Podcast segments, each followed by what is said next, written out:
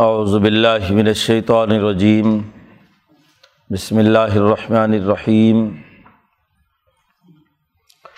قد سمع اللہ قول التی تجادلک فی زوجہا وتشتکی الی اللہ واللہ یسمع تحاورکما ان اللہ سمیع بصیر۔ الذین یظاہرون منکم من نسائہم ما ہن امہاتہم ان امہاتہم الا اللائی ولدنہم وانہم لیقولون منکرا من القول وزورا وان اللہ لعفو غفور۔ والذین یظاہرون من نسائہم ثم یعودون لما قالوا فتحریر رقبۃ من قبل ان یتماسا ذالکم توعظون به واللہ بما تعملون خبیر۔ فمن لم یجد فصیام شہرین متتابعین من قبل ان یتماسا فمن لم یستطع فاطعام ستین مسکینا ذالک لتؤمنوا باللہ ورسولہ وتلک حدود اللہ وللکافرین عذاب علیم۔ ان الذین یحادون اللہ ورسولہ کبتوا کما کبت الذین من قبلہم وقد انزلنا آیات بینات وللکافرین عذاب مہین۔ یوم یبعثہم اللہ جمیعا فینبئہم بما عملوا احصاہ اللہ ونسوہ واللہ علی کل شیء شہید۔ صدق اللہ العظیم۔ یہ سورۃ المجادلہ کا پہلا رکوع ہے، اور اس سورت کا بنیادی موضوع حزب اللہ کی تشکیل کے قواعد و ضوابط بیان کرنا ہے۔ اللہ کی جماعت جو دین کو غالب کرنے کے لیے جد و جہد اور کوشش کرتی ہے، اس کے تنظیمی ضابطے اور قاعدے کیا ہیں، اس میں ڈسپلن قائم کرنا کیوں ضروری ہے، یہ امور اس صورت مبارکہ میں زیر بحث لائے گئے ہیں۔ پچھلی صورت میں یہ بات واضح کی تھی کہ انبیاء علیہم السلام کی بعثت اور کتابوں کے نزول کا بنیادی مقصد عدل و انصاف کا قائم کرنا ہے، کہ انسانیت عدل و انصاف پر قائم ہو۔ انسانیت اس وقت تک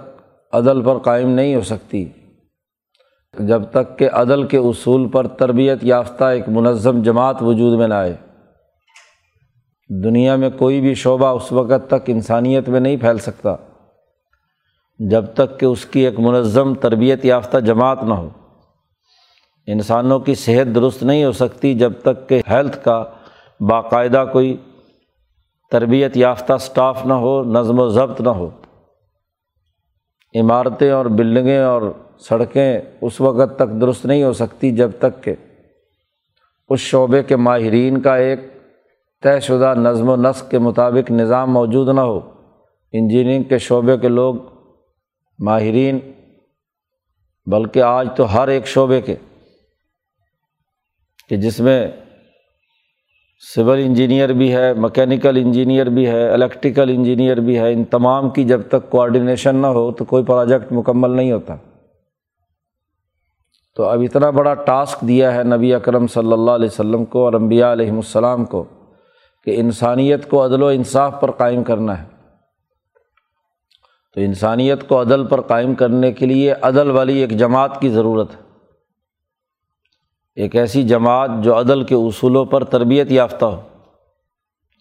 تو وہ جماعت جو انسانیت میں عدل قائم کرنے کے لیے وجود میں آئے تو اس کے کچھ اصول اور ضابطے ہوں گے۔ جماعت بندی اور تنظیم بغیر ضابطوں کے نہیں ہو سکتی، کوئی قاعدے اور ضابطے ہوں جو سب کو معلوم ہوں۔ کیونکہ بہت سے افراد کو جب تک آپ ہدایات جاری نہیں کریں گے اور ایک پیج پر نہیں ہوں گے تو ان میں تنظیم پیدا نہیں ہو سکتی، اور ایک پیج پر تبھی ہوں گے کہ جب سب کے سامنے ہدایات بالکل واضح ہوں کہ کیا کیا کام کرنے ہیں، کچھ کو پتہ ہو اور کچھ کو نہ پتہ ہو تو وہ تنظیم تو نہ ہوئی۔ تو وہ اصول اور ضابطے کیا ہیں جس کی بنیاد پر ایک تربیت یافتہ جماعت تیار ہو، وہ اس صورت مبارکہ کے دوسرے اور تیسرے رکوع میں بیان کی گئی۔ پارٹی پالیٹکس کے اصول پر افراد کی تیاری اور جماعت بندی کے اصول صورت کے آخری دو رکوعوں میں بیان کی ہے، لیکن ایک بالکل نیا مسئلہ تھا، پارٹی کی تشکیل اور اس کی تنظیم و تربیت۔ اس سے پہلے تو ایک قبائلی سماج میں پرانا قبائلی نظام چل رہا تھا، جو منتشر طور پر جو طاقتور ہوتا اپنا کام نکال لیتا،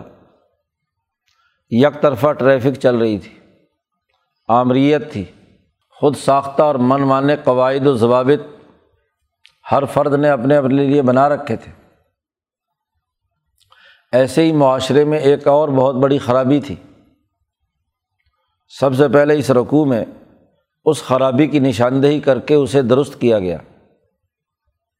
اور قرآن حکیم کا انداز اور اسلوب یہ ہے، جب بھی کسی صورت میں کوئی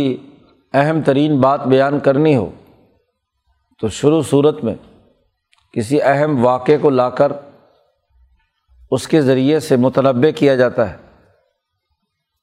اور جب لوگ متوجہ ہو جاتے ہیں تو جو اصل قانون ہے وہ بیان کیا جاتا ہے۔ عربوں کے شاعروں اور نثر نگاروں کا بھی یہ اسلوب رہا ہے کہ وہ شروع میں بطور تشبیب کے کچھ اشعار کہتے ہیں، اور پھر اصل جو قصیدہ جس مقصد کے لیے کسی کی تعریف ہے یا کسی کی مذمت ہے تو پورا قصیدہ اس کے مطابق وہ پوری کی پوری جو شاعری ہے وہ اسی پر گھومتی رہتی ہے۔ تو قرآن حکیم بھی یہاں پارٹی پالیٹکس کے اصول بیان کرنے سے پہلے عرب معاشروں میں ایک بہت بڑی خرابی تھی، اس کا تدارک کیا جا رہا ہے، اللہ کی طرف سے اس کی وضاحت کی جا رہی ہے۔ ایک بڑے بنیادی قانون میں ترمیم کر دی گئی، تبدیلی واقع کر دی گئی۔ معاملہ یہ تھا کہ ان تمام لوگوں میں یہ بات مشہور و معروف قانون کے طور پر موجود تھی، نبی اکرم صلی اللہ علیہ وسلم کی بعثت سے پہلے، کہ ایک شوہر اپنی بیوی کو اگر یہ کہہ دے کہ یہ میری ماں کی طرح ہے، اس کے کسی ایسے عضو کو یا جسم کو یا پورے وجود کو، ماں کے کسی جسم کے حصے یا کسی عضو کے ساتھ مشابہت قرار دے دے تو طلاق ہو جاتی تھی، اور ایسی طلاق کہ وہ عورت ہمیشہ ہمیشہ کے لیے حرام قرار پاتی تھی۔ ماں کا محترم ہونا اور اس کا حرام ہونا ایک الگ معاملہ ہے، لیکن بیوی کو ماں کے برابر مشابہت اختیار کر کے ماں کے تقدس کے نام پر بیوی کو بھی محترم قرار دے دیا جاتا تھا، اور ایسا احترام کہ دوبارہ کبھی نکاح بھی نہیں ہو سکتا۔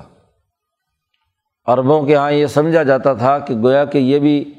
زبان سے ماں کہنے سے ماں بن گئی، بیوی ماں بن گئی۔ تو یہ ایک انتہائی فضول اور لغو قانون اور ضابطہ تھا، حقائق کے بالکل برخلاف۔ تو سب سے پہلے اللہ پاک نے اسی کی تصحیح کی، اور قرآن حکیم چونکہ واقعات کے تناظر میں نازل ہوتا ہے، واقعہ پیش آیا ایک، اسی واقعے کا تذکرہ قرآن حکیم نے اس شروع صورت میں کیا ہے۔ ایک عورت ہے خولہ بنت سالبہ، اور ان کے خامند ہیں اوس ابن ثابت رضی اللہ تعالیٰ عنہ، دونوں بوڑھے ہو چکے ہیں۔ بڑھاپے کی حالت میں اوس ابن ثابت کی زبان سے یہ جملہ نکل گیا کہ انتی علیہ کا زہر امی، کہ تو مجھ پر ایسے ہی ہے جیسے کہ تو میری ماں کی طرح ہے۔ اب عربوں کے قانون کے مطابق طلاق واقع ہو گئی، اور طلاق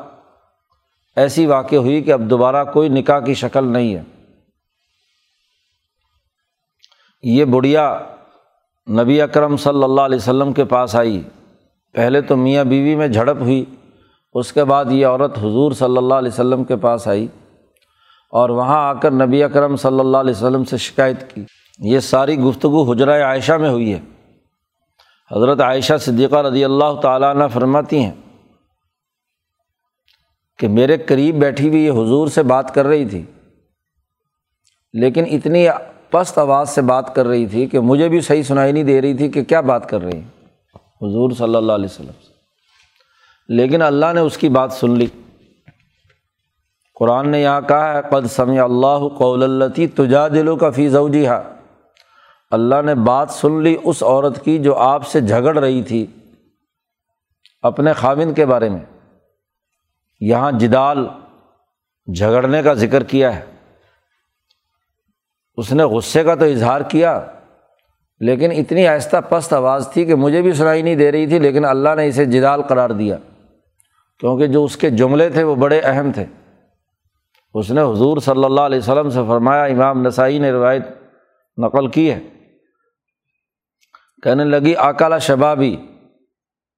اس نے میری جوانی کھا لی میرے خامد نے، اور میرا پیٹ چھلنی کر دیا، نصرت لہو بطنی، اس کے بچے پیدا کر کر کے میرا پیٹ چھلنی ہو گیا، آج یہ مجھے کہتا ہے کہ میں اس کی ماں ہوں،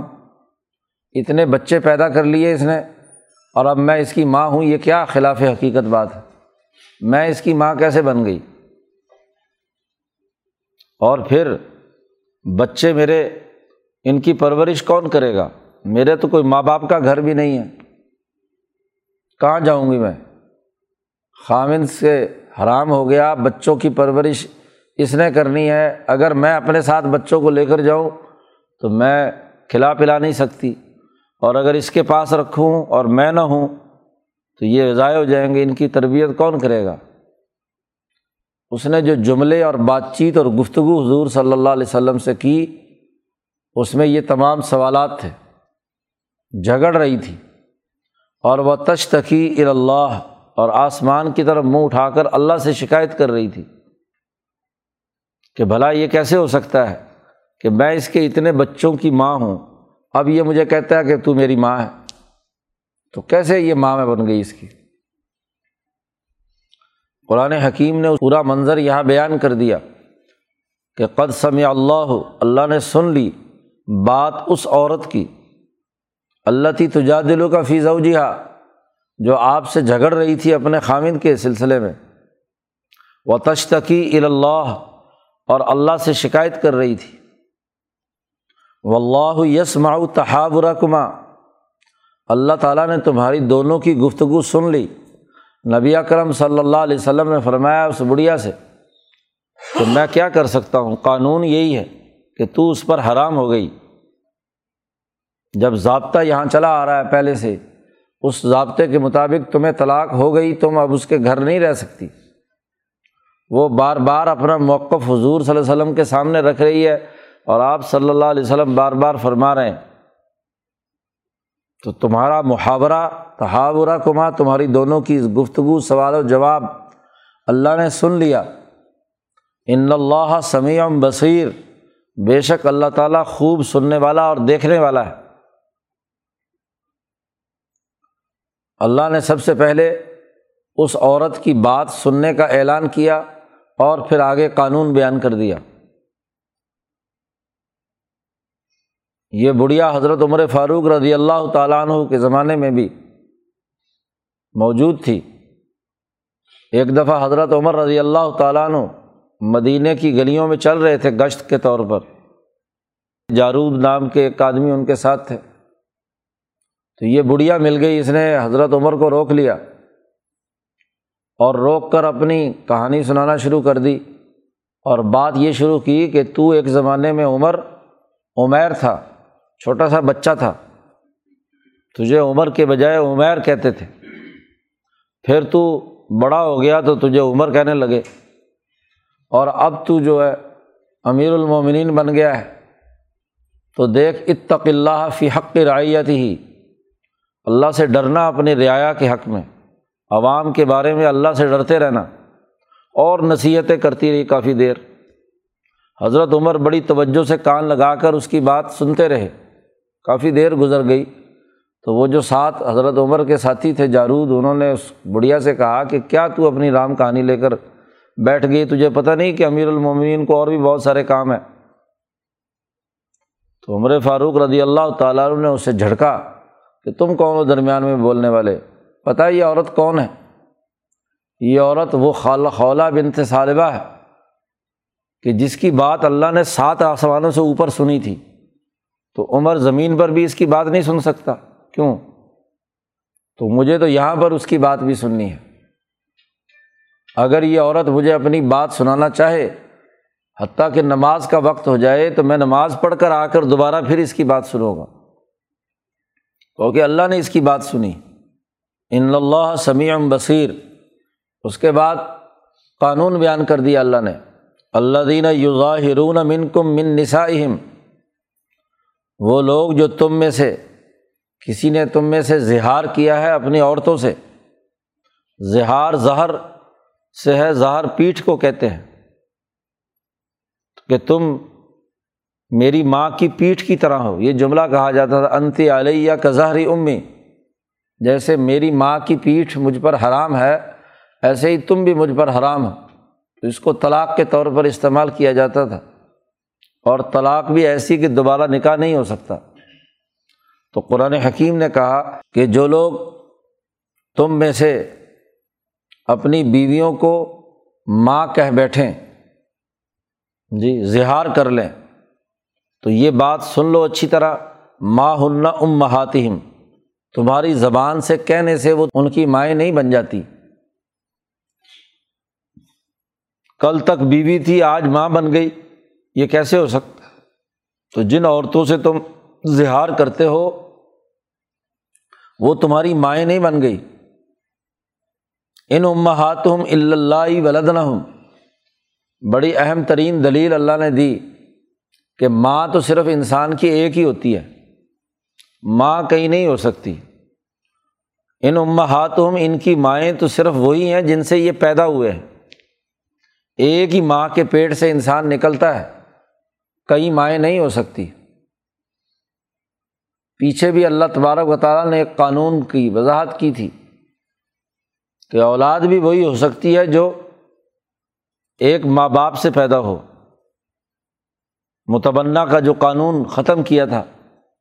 زید ابن محمد کہا جاتا تھا حضور کے متبنہ تھے، تو وہ قانون بدلا تھا، وہاں اللہ نے دلیل دیتے ہوئے کہا تھا کہ اللہ نے کسی انسان کے سینے میں 2 دل نہیں رکھے، ما جعل اللہ لرجل من قلبین فی جوفہ، ایسے ہی جو تمہارے منہ بولے بیٹے ہیں وہ تمہارے حقیقی بیٹے نہیں ہو سکتے، وما جعل ادعیاکم ابناکم، جن کو تم نے دعویٰ کر کے کہا ہے کہ یہ میرا بیٹا ہے متبنہ ہے، یہ تمہارے بیٹے نہیں بن گئے، بیٹا وہی ہے جو اپنے نطفے سے پیدا ہوتا ہے بس، وہاں بھی یہ قانون اور ضابطہ بیان کیا تھا، خلاف عقل بات ہے۔ عربوں کے ہاں یہ دستور بھی تھا کہ جو منہ بیٹا ہے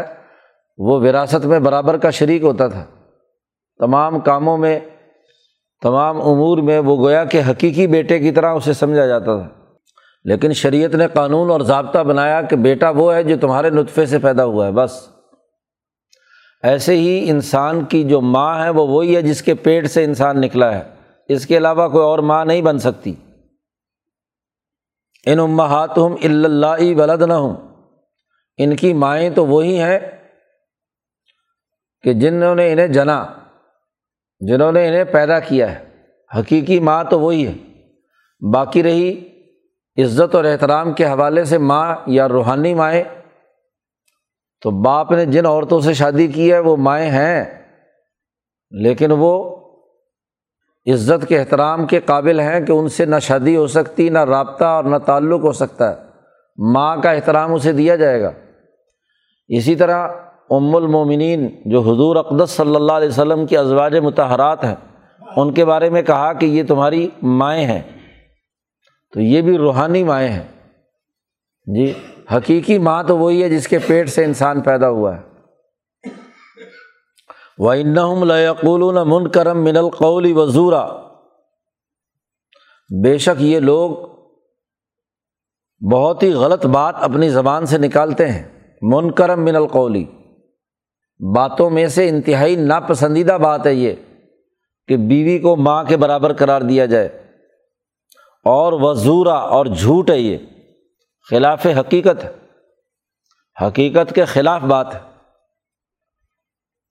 اس لیے یہ بات قابل قبول نہیں ہے۔ باقی رہی یہ بات کہ اس قانون کے نفاذ سے پہلے اگر کسی نے ایسا کوئی معاملہ کیا ہے تو اس کے لیے یہ ہے کہ ان اللہ لعفو غفور، کہ بے شک اللہ پاک معاف کرنے والا ہے اور انتہائی بخشنے والا ہے، مہربانی کرنے والا ہے۔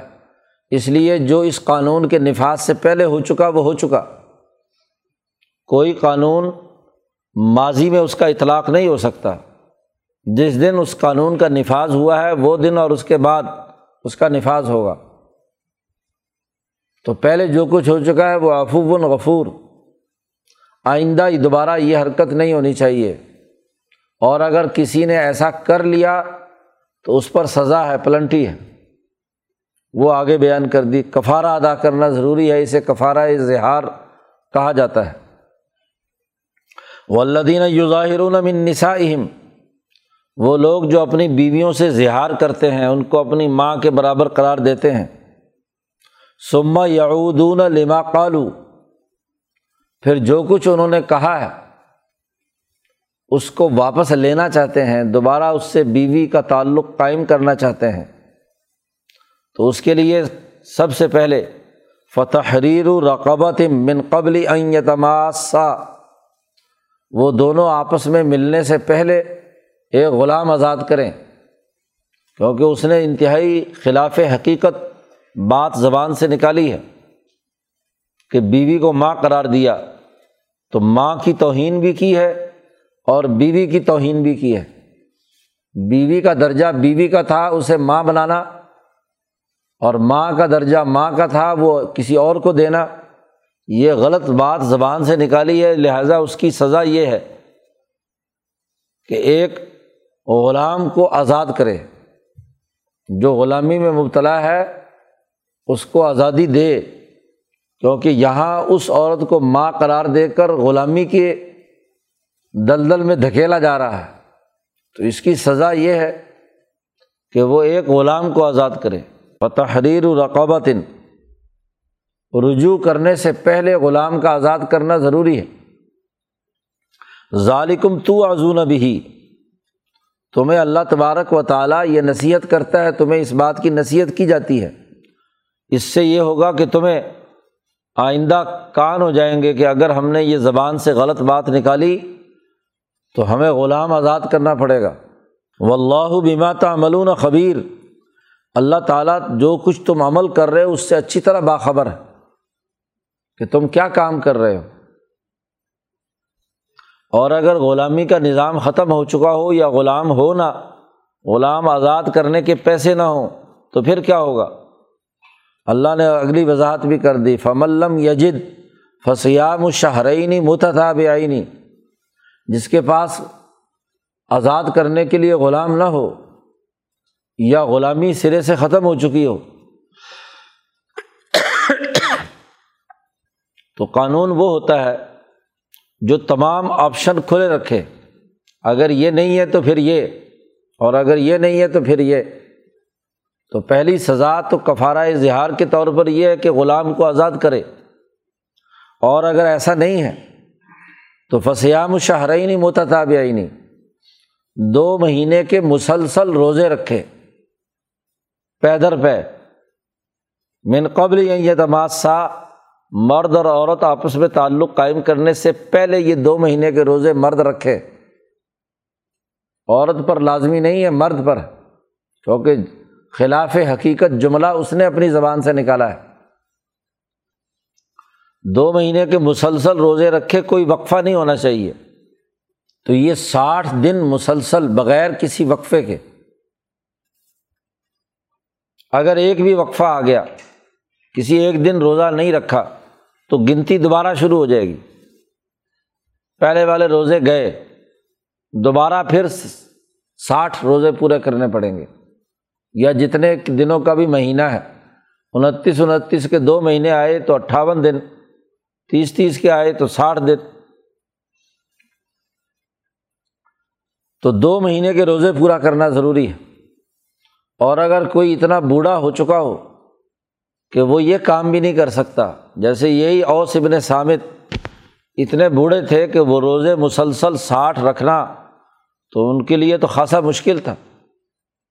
تو اللہ پاک نے ایک اور تیسرا آپشن بھی رکھا کہ فَمَن لَّمْ يَسْتَطِعْ فَإِطْعَامُ 60 مسکینہ، جو روزے رکھنے کی بھی طاقت نہیں رکھتا تو 60 مسکینوں کو کھانا کھلائے۔ غریب آدمی، مسکین، بھوکا، اس بھوکے کی بھوک دور کرنے کے لیے 60 مسکینوں کو کھانا کھلائے۔ 60 مسکینہ، روز کا ایک مسکین ہو یا اکٹھے 60 کو بلائے اور ان کو کھانا کھلا کے فارغ کر دے، جس طریقے سے بھی ترتیب ہو۔ یہاں باقی شرائط نہیں عائد کی گئی۔ تو تیسرا آپشن یہ ہے، غلام آزاد کرنا وہ نہ ہو تو پھر 60 روزے مسلسل رکھنا، اور اگر وہ رکھنے کی طاقت نہیں ہے تو پھر تیسرا آپشن ہے کہ کم از کم 60 مسکینوں کو تو ضرور کھانا کھلائے۔ سزا اسے ملنی چاہیے کہ اس نے انتہائی غلط بات بیان کی ہے، ماں کے احترام میں بھی کمی کی ہے اور بیوی کا جو درجہ تھا اسے بھی گھٹا بڑھا دیا۔ قرآن حکیم نے یہ قانون بیان کرنے کے بعد کہا ذالک لتؤمنوا باللہ ورسولہ، یہ حکم اس لیے نازل کیا ہے کہ تاکہ تم اللہ اور اس کے رسول پر ایمان رکھو۔ اب چونکہ یہ بات عربوں کے ہاں صدیوں سے چلے ہوئے قانون کے بالکل خلاف تھی، ان کے ہاں تو رواج یہ تھا کہ زہار طلاق کا ایک ذریعہ بن جاتی تھی، اس لیے کہ ان کے ہاں بیوی کی کوئی حیثیت نہیں تھی، عورت کو جوتی کی نوک پر رکھتے تھے، جب جی چاہا بچے پیدا کر لیے اور جب جی چاہا اٹھا کر باہر پھینک دی۔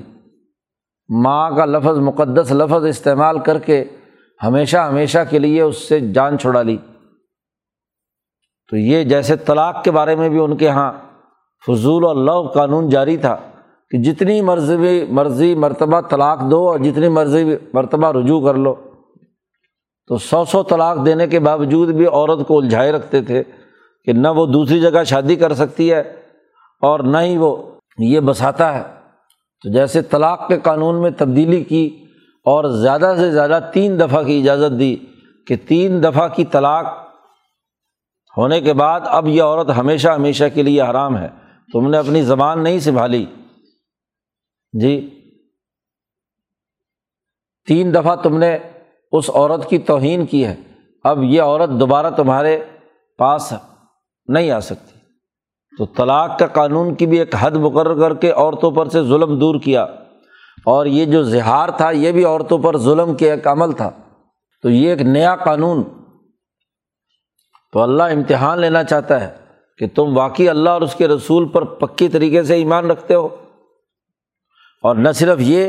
اور اگلی بات کہی تلک حدود اللہ، یہ اللہ کی مقرر کی ہوئی حد ہے، اللہ کی حدود ہے، اللہ نے یہ قانون نافذ کیا ہے۔ تو اب تمہارا پتہ چلے گا کہ تم اللہ کے قانون کی پاسداری کرتے ہو یا اس کی خلاف ورزی۔ یہ پوری بات واقعہ بیان کرنے کے بعد قرآن حکیم نے آگے جدوجہد اور انقلاب کے معاملات شروع کر دیے۔ وہ لوگ جو اللہ کے احکامات اور قوانین کی خلاف ورزی کرتے ہیں ان کی سزا کا ذکر کیا، وَلِلْکَافِرِینَ عَذَابٌ عَلِیمٌ، جو اللہ پر ایمان نہیں لاتے اور اس طرح کے قوانین جو انسانیت کے لیے راحت اور سکون کے ہیں، عورتوں کے حقوق کے تحفظ کے حوالے سے ہیں، تو اس طرح کے قوانین کی جو خلاف ورزی کرتے ہیں ان کے لیے بڑا ہی دردناک عذاب ہے۔ کافر وہ ہے جو اللہ کے احکامات کو نہیں مانتا، عدل و انصاف کے جو قوانین جاری کیے گئے ہیں ان کی خلاف ورزی کر رہا ہے، تو اس کے لیے دردناک عذاب۔ اسی ضمن میں تسلسل میں آگے قرآن نے کہا ان الذین یحادون اللہ ورسولہ بے شک وہ لوگ جو اللہ اور اس کے رسول کی مخالفت کر رہے ہیں، کبیتو کما کبیت الذین من قبلہم، یہ بھی ذلیل اور رسوا ہوئے ہیں جیسا کہ ان سے پہلے لوگ رسوا ہوئے۔ غزوہ بدر کا بعد کا واقعہ ہے، تو غزوہ بدر میں ان کی کمر توڑ کر رکھ دی گئی، عذاب علیم کی ایک شکل بدر کے موقع پر آ چکی ہے، اس لیے ماضی کا صیغہ استعمال کیا کوبیتو، کہ یہ ذلیل اور رسوا ہوئے ہیں جیسے ان سے پہلے لوگ رسوا ہوئے ہیں۔ تو اگر پچھلے قوانین نہ ماننے کے نتیجے میں یہ ذلیل اور رسوا ہوئے ہیں، اب اگر یہ قانون جو ہم نے نافذ کیا ہے اس کو نہیں مانیں گے تو مزید ذلیل اور رسوا ہوں گے۔ وَقَدْ أَنزَلْنَا آیَاتٍ بَيِّنَاتٍ، اور ہم نے واضح آیات صاف صاف اتاری ہیں، کھول کر قوانین بیان کر دیے ہیں عدل و انصاف پر سوسائٹی کو قائم کرنے کے لیے۔ یہ انتہائی ظلم ہے کہ بیوی کو ماں بنا کر اس کو اپنے سے جدا کر دیا جائے، تو لِيَقُومَ النَّاسُ بِالْعَدْلِ کا بنیادی تقاضا یہی ہے کہ بیوی کو بیوی کی جگہ پہ رکھے اور ماں کو ماں کی جگہ پر رکھے۔ اُعْطُوا كُلَّ ذِي حَقٍّ حَقَّهُ، ہر حق والے کو اس کا پورا پورا حق ادا کیا جائے۔ تو حقوق کو توڑنا اور ان کی خلاف ورزی کرنا یہ ظلم ہے، یہ انصاف نہیں ہے۔ تو ہم نے کھول کھول کر یہ آیات بیان کی ہیں۔ وَلِلْكَافِرِينَ عَذَابٌ مُّهِينٌ، کافروں کے لیے انتہائی ذلت امیز عذاب ہے جو ان باتوں کو نہیں مانتے، عدل کے ان قوانین اور ضابطوں کو تسلیم نہیں کرتے، ان کے لیے ذلت امیز عذاب ہے۔ قانون وہی ہوتا ہے جو پوری وضاحت کے ساتھ ممکنہ تمام پہلوؤں کا احاطہ کیے ہوئے ہو، تو ہم نے یہ قانون بہت کھول کر بیان کر دیا، واضح طور پر بتلا دیا کہ جو مائیں ہیں وہ صرف وہی ہیں جن کے پیٹ سے یہ پیدا ہوئے ہیں، اس کے علاوہ کوئی ماں نہیں ہے، اور اگر یہ حرکت کی تو اس کی یہ سزا اور کفارہ اور اس کے پوری ذیلی تمام پہلو بیان کر دیے۔ تو آیات بینات نازل ہوئی ہیں۔ پچھلی صورت کے آخر میں بھی جو قانون اور ضابطہ بیان کیا تھا کہ لقد ارسلنا رسولنا بالبینات، کہ ہم نے رسولوں کو بینات دے کر بھیجا ہے، تو یہاں فرمایا انزلنا آیات بینات، یہ قانون اور ضابطے جو ہے بڑے کھول کر وضاحت کے ساتھ اللہ فرماتے ہیں ہم نے نازل کیے ہیں۔ یہ تو دنیا میں ان کے لیے عذاب ہے، یوم یبعثہم اللہ جمیعا، جب اللہ تبارک و تعالیٰ ان تمام کو حشر کے میدان میں جمع کرے گا، تو فینبئہم بما عملوا، یہ دنیا میں جو ظلم اور ناانصافی کے عمل کرتے رہے ہیں وہ انہیں بتلائے گا۔ احصاہ اللہ ونسوہ، اللہ تبارک و تعالیٰ نے ان کی ساری باتیں اپنے محفوظ رکھی ہوئی ہیں۔ احصاء ایک اصطلاح ہے قرآن حکیم کی، کہ انسان اپنی زبان سے جو کچھ نکالتا ہے، جسم سے جو کچھ کرتا ہے، وہ اللہ کے ہاں ریکارڈ ہو رہا ہے۔ منکر نکیر بھی لکھ رہے ہیں اور اوپر مالا اعلیٰ کے اندر بھی ان کی تمام چیزیں محفوظ ہو رہی ہیں۔ تو اللہ نے ان کی تمام اعمال کا احاطہ کیا ہوا ہے، محفوظ ہو رہے ہیں۔ اور ونسوہ، یہ لوگ اللہ کو بھول گئے ہیں، یہ اللہ تبارک و تعالیٰ کو نظر انداز کر رہے ہیں، اس کی قانون اور ضابطوں کو پیش نظر نہیں رکھ رہے۔ لیکن یاد رکھو واللہ علی کل شیء شہید، اللہ تعالیٰ ہر چیز پر پورا نگران ہے، کوئی چیز اس کی نگرانی کے دائرے سے باہر نہیں ہے۔ اس لیے اس قانون کے حوالے سے جو تمہارا فکر و عمل سامنے آئے گا وہ ریکارڈ ہو رہا ہے۔ اگر تو تم ایمان لاؤ اللہ اور اس کے رسول پر، اس کے نتیجے میں تو انعامات ہیں، اور اگر انکار کرو تو ان کے لیے سخت ترین عذاب ہے۔ تو اس رکوع کے شروع میں یہ بنیادی قانون اور ضابطہ بیان کر کے حقائق کی بنیاد پر چیزوں کو قائم کرنے کا حکم دیا گیا۔ قانون کے اندر بڑی بنیادی تبدیلی لا کر عدل و انصاف کی بنیاد پر قانون سازی کی نوعیت واضح کر دی۔ اب اس کے نفاذ کے لیے پارٹی چاہیے، تو اس پارٹی کے کیا قواعد اور ضوابط ہیں وہ اگلے دو رکوع میں بیان کیے جا رہے ہیں۔ اللہ تعالیٰ قرآن حکیم کو سمجھنے اور اس پر عمل کرنے کی توفیق عطا فرمائے۔ اللہ